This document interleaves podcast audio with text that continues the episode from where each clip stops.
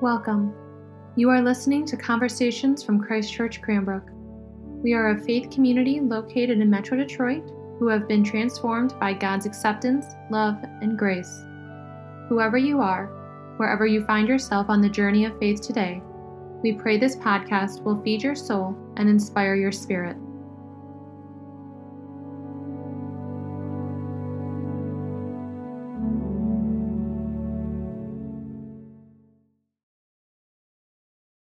Grace to you and peace from God our Father and the Lord our Savior, Christ Jesus. Amen.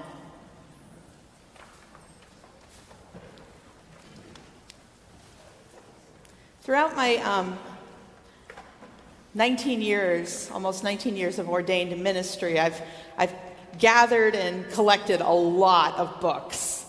Um, books that have helped me at times when I've been uh, doing all kinds of ministry, but there's really been only one book, besides the Bible, obviously, that I have um, used regularly all of those 19 years. And that book was edited by Burton Throckmorton Jr. I love that name. And he wrote it and he edited it and put it together in 1949, and it still exists today. Um, and it's called Gospel Parallels. And what it does is it takes Matthew, Mark, Luke, and lines them up, and then compares the three different gospels and shows you where they line up, where there's stuff changed and stuff omitted. And it's really quite very helpful because they all tell the stories, but in sometimes a slightly different way. And sometimes they don't tell the story at all. so, so it helps me to figure out well, does Matthew have this? Does Mark have it? Does Luke have it? And what does it look like? And there's some interesting comparisons. So, for instance, um, that wonderful time when Jesus says to us, Do not worry. Do not worry, because doesn't God take care and feed all the birds of the air? And if God does that for the birds, how much more will God do for you? Or if God takes time to clothe the lilies of the field in such splendor, how much more will the God who loves and cares for you do for you. Now, that beautiful treasure from Jesus appears in Matthew and in Luke. But Mark doesn't seem to care about that. Mark likes to say, hey, y'all, Jesus is here. Hurry up, repent. The kingdom is coming near. So they have two different ways of looking at Jesus' ministry. Now, I love it when they all come together and tell the same story. Because then you can really see the comparing and the contrasting. So there's a point where all three tell the story of the calling of the tax collector to become a disciple of Jesus, where Jesus goes up to the tax collector and says, Follow me. And the tax collector leaves everything and follows him. Well, in the Gospel of Luke and the Gospel of Mark, that tax collector has a name. His name is Levi. But in Matthew, the tax collector's name is Matthew. So it's thought that the writer of the Gospel of Matthew was that tax collector who was called by Jesus himself to leave behind his old ways and follow Christ into new life. And what's interesting is that in the Gospel of Matthew, there's one extra verse thrown in there that doesn't exist in the other two. And that verse is where Jesus looks at everyone who's grumbling because Jesus is having table fellowship with the tax collectors and the sinners. And he looks at all those grumbling righteous people and he says, Go and learn what this means. I desire mercy, not sacrifice. And if anyone understood that, it was Matthew the tax collector who exploited people, who extorted people, and by the grace of God and the mercy of God became a disciple of Christ.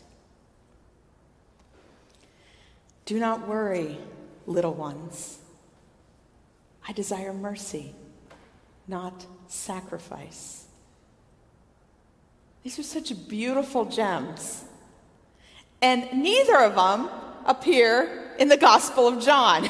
I mean, did you notice in that Gospel parallels it was Matthew, Mark, and Luke, not John? Because John doesn't match with anything. John is some sort of rebel, and he told the story in this very kind of strange, different ways. And there's so many things that are not in the Gospel of John. I mean, it's, it's astonishing. There is no birth story in the Gospel of John. There is no baptism of Jesus in the Gospel of John. There is, believe it or not, no Last Supper with the institution of the Eucharist in John's Gospel. Instead, he has Jesus washing everybody's feet. It's that's really fascinating to me to see what all four Gospels actually do share in common. Where do they harmonize? And as far as I can tell, there's about a half a dozen places. They all recount John the Baptist introducing Jesus. They all have Jesus being arrested in the Mount of Olives and the Garden of Gethsemane. They all have him going to trial. They all have him being crucified, dying, and buried in a tomb. And all of them on Easter Day have a woman or women who are the first people to discover the empty tomb. And they have one more thing in common they all tell the story of the feeding of the 5,000. Of all the miracles that Jesus did, that's the one that they chose to all tell. I mean, it's kind of a mundane miracle. I mean, it's just Jesus giving a single supper to a, a bunch of people who gathered. I mean, if you were going to choose a miracle that you would tell in your gospel, which one, it be, which one would it be? I mean, my favorite is the one where there's the Gerasene demoniac, and he's like, you know, obsessed and possessed with a bunch of weird, wild demons. And he's a crazy man. And he runs around. He's buck naked. No shackles can hold him. He's a wild man with wild, crazy hair. And Jesus comes and says to the devils, Be gone. And the demons come out of him. They end up in a bunch of swine. And the very next day, the man is fully clothed in his right mind and he's ready to walk into a corporate boardroom. I like that kind of transformation. I like that kind of miracle. Or maybe you enjoy that fun, quirky miracle that Jesus does when he goes to a wedding and at the reception they run out of wine. So he makes, oh, I don't know, about 200 gallons of really good wine for everyone to enjoy so that nobody has to stop partying.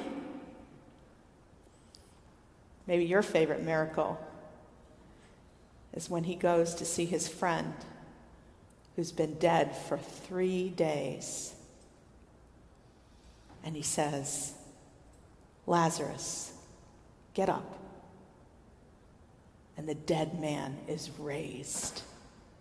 And in that is all of our hope that God will raise all the dead to new life. Nonetheless, it is the feeding of the 5,000 that each of the gospelers preserved. It's a large crowd, even by today's standards, and they've all gathered around Jesus, and Jesus decides no one's going to go home hungry. And this ain't no metaphor. This ain't no like, I'm going to feed you with the bread of the word. This is like, I want them to have carbs and protein.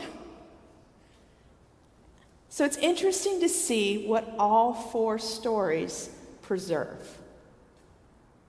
They all have this interaction between Jesus and the disciples, where the disciples are beginning to learn once again what it means to have God come in the flesh and what do miracles really look like and how they push us to see things differently. Now, all the Gospels say that there's 5,000 men in the Gospel of Matthew, he helpfully says, you know, there were women and children too, but we don't count them. I have to say, when we count attendance here at church, we count everybody, including the clergy. We're all people. We don't count dogs. Um, but back then, they only counted men.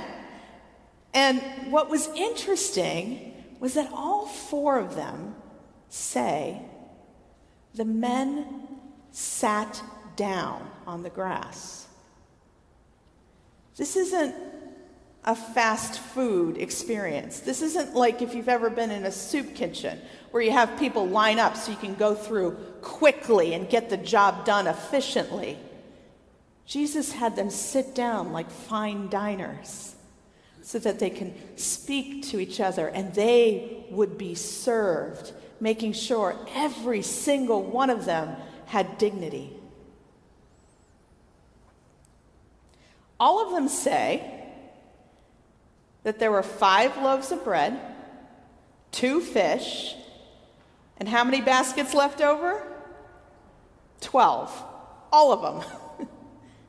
and I think this detail was preserved because it was trying to say that there were so many people that were fed with so little, and there was a great abundance. And is that not the hallmark of God? For God to take nothing, make something, and make it abundantly. This is what we're learning about this God. Jesus does miracles. And this is what a miracle looks like. Jesus will care for you beyond your needs. Jesus will anticipate your concerns and provide for you more than you can imagine. Jesus will take care of you just like he takes care of the birds of the airs and the lilies of the field, no matter who you are, no matter what you have done or how much faith you have.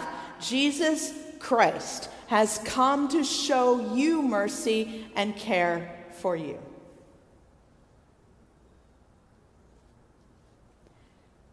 There are two things that matter to me about the feeding of the 5,000. First, I believe that this is the reason that the church should absolutely be in the business of eradicating food insecurity. We are Christ's body in the world. We feed people with the bread of life. I, I witnessed this once um, at my home church, way back when, 24 years ago in Durham, North Carolina, Christus Victor Lutheran Church. It's a small church there. And uh, we didn't have a pastor. So I got up early on a Sunday morning and I was there to meet the supply preacher to let him in and to show him the ropes and so on. And I got there and I was there and there was a man, a stranger, who was um, sitting waiting for church to open. So um, I welcomed him and quickly learned he did not speak any English. And he quickly learned I did not speak any Spanish. so there was that really awkward sense where you're like trying to, you know, use your hands to explain everything and there's no communication happening whatsoever. So I did my best. And as people came in for the service, I would welcome them, all these church members, and I'd say, Oh, it's good to see you. Do you speak Spanish? And none of us did. So this poor man came in, and we just tried to help him um, because he came to church. And, and so um, we gave him a bulletin. That was really dumb, right? and, then, and then, but I had him sit right next to me, and I was trying to gesticulate as we went through the service. And of course, all it really was was me just kind of smiling at him and pointing. And so finally, I pointed up to um, the altar rail as we all were going to get communion. Now, at my uh, home church, we would have members bake loaf, loaves of bread for Eucharist. So we always had a fresh loaf of bread um, to distribute for communion. And I watched him as he uh, kneeled down at the rail, and the pastor handed him a big hunk of bread, and as he drank the wine. And I would find out later that that was his first meal that he'd had in two days. So it turned out that we did end up having one Spanish speaker in the congregation. She came late to church. So after church, we immediately got her to talk to him. And um, I found out that he was traveling, which probably meant that he was illegally in the state and he was going from here to there. Now, uh, after Sundays, after church, I was busy teaching Sunday school, but I could see the fellowship hall, and I guess as soon as they all found that out, all of a sudden, all the members of the congregation ran into the kitchen and raided the kitchen and the fridge, brought it out, sat him down. He had a feast right there, and they filled um, a bag full of things that he could take so that when he had something uh, to travel with on his way. He had some food and he disappeared, and we never ever saw him again. And that is what Jesus did for that man on that ordinary church Sunday day. He came down and he fed him and he took care of him. And as far as I'm concerned, that is the same miracle he did with the feeding of the 5,000. I am so happy that our church home is committed to feeding people in all kinds of ways. Last week, we went down to First Baptist Institutional Church. There was a whole mess of youth that were there and some adults, and we filled a hundred people's trunks with food that they need to be able to sustain themselves. And that was Jesus feeding all of us and continuing the amazing miracle. Next uh, month in August, we're planning to go down in the soup kitchen in Detroit, and we're going to make Chef Robert Kerrigan's favorite and famous sloppy joes from scratch and anyone who wants a meal will have it then we're going to start at baldwin um, Center in Pontiac. We're going to have a sandwich ministry and give them sandwiches on Saturday. And then at the end of September, we're going to have um, you provide meals for everyone who's hoteling still in the emergency shelter at Lighthouse and SOS.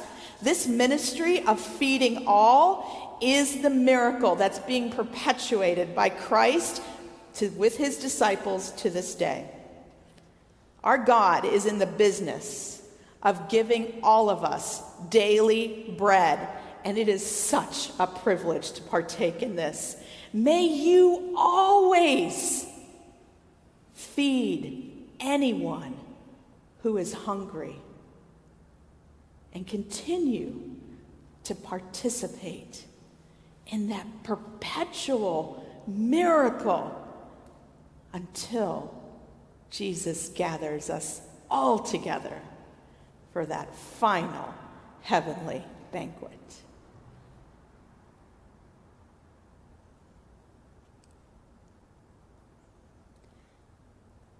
The other thing, you thought I was done, didn't you? I'm not. I got one more thing. All right. So, the other thing, the other thing that I get from this ubiquitous gospel story that shows up in all four gospels is that Christ is in the business of making miracles happen. That's what God does. Exponential growth out of nothing, mercy out of nowhere. I want you to never forget that your God does miracles always and regularly. How can you remind yourself of this? As you go through your week, encountering disappointment, bad news, dealing with difficult circumstances, how can you remember that God came, sat a hungry crowd down, and with practically nothing made the miraculous happen? There was a man who I knew who witnessed to this almost every day. Another North Carolinian, his name was Rodney. Um, he was at one of the churches I was in in my Christian journey. And he was a character. he was you know, very extroverted. He was kind of that in your face person who kind of, you know, attacked you as soon as you saw him. And uh, the first time I entered into this church, he came straight up to me and he said to me, You are a miracle. And I thought he was hitting on me. And I was a little, I was like, ugh. And then, and then I, he said it to the guy right behind me You are a miracle. There's something that happens to you when you're reminded of that every day. And I have to say, week after week, having Rodney come up to you and say, You are a miracle, it takes a toll on you. Can you imagine? It reminds you that there's a Savior running loose in this world who is doing miracles literally right under your nose.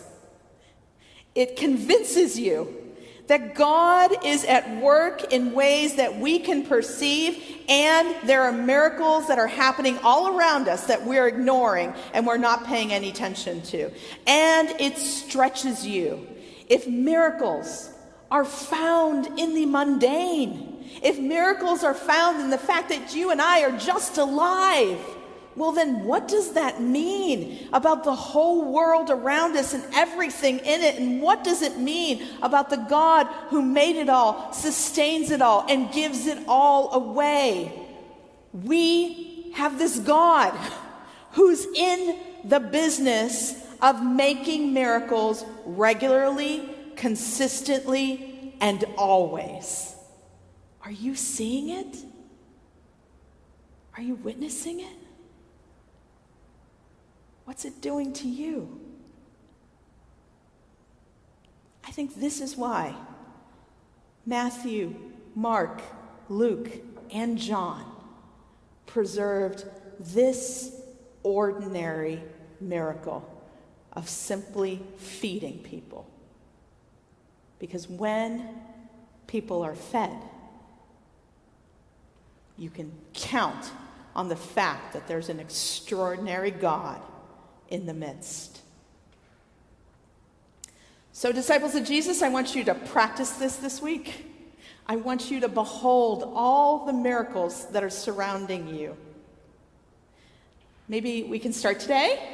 Maybe during the peace, you can look at your neighbor and say, You are a miracle.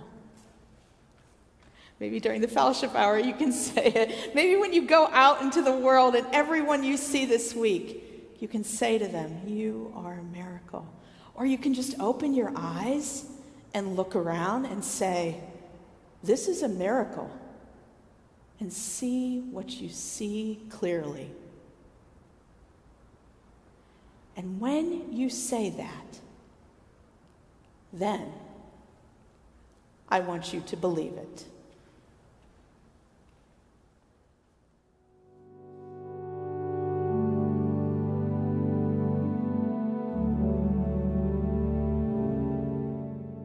Thank you so much for listening to Conversations at Christ Church Cranbrook. To learn more about our mission, worship services, and learning opportunities, please visit us at christchurchcranbrook.org. You can find us on Facebook and Instagram at Christchurch Cranbrook.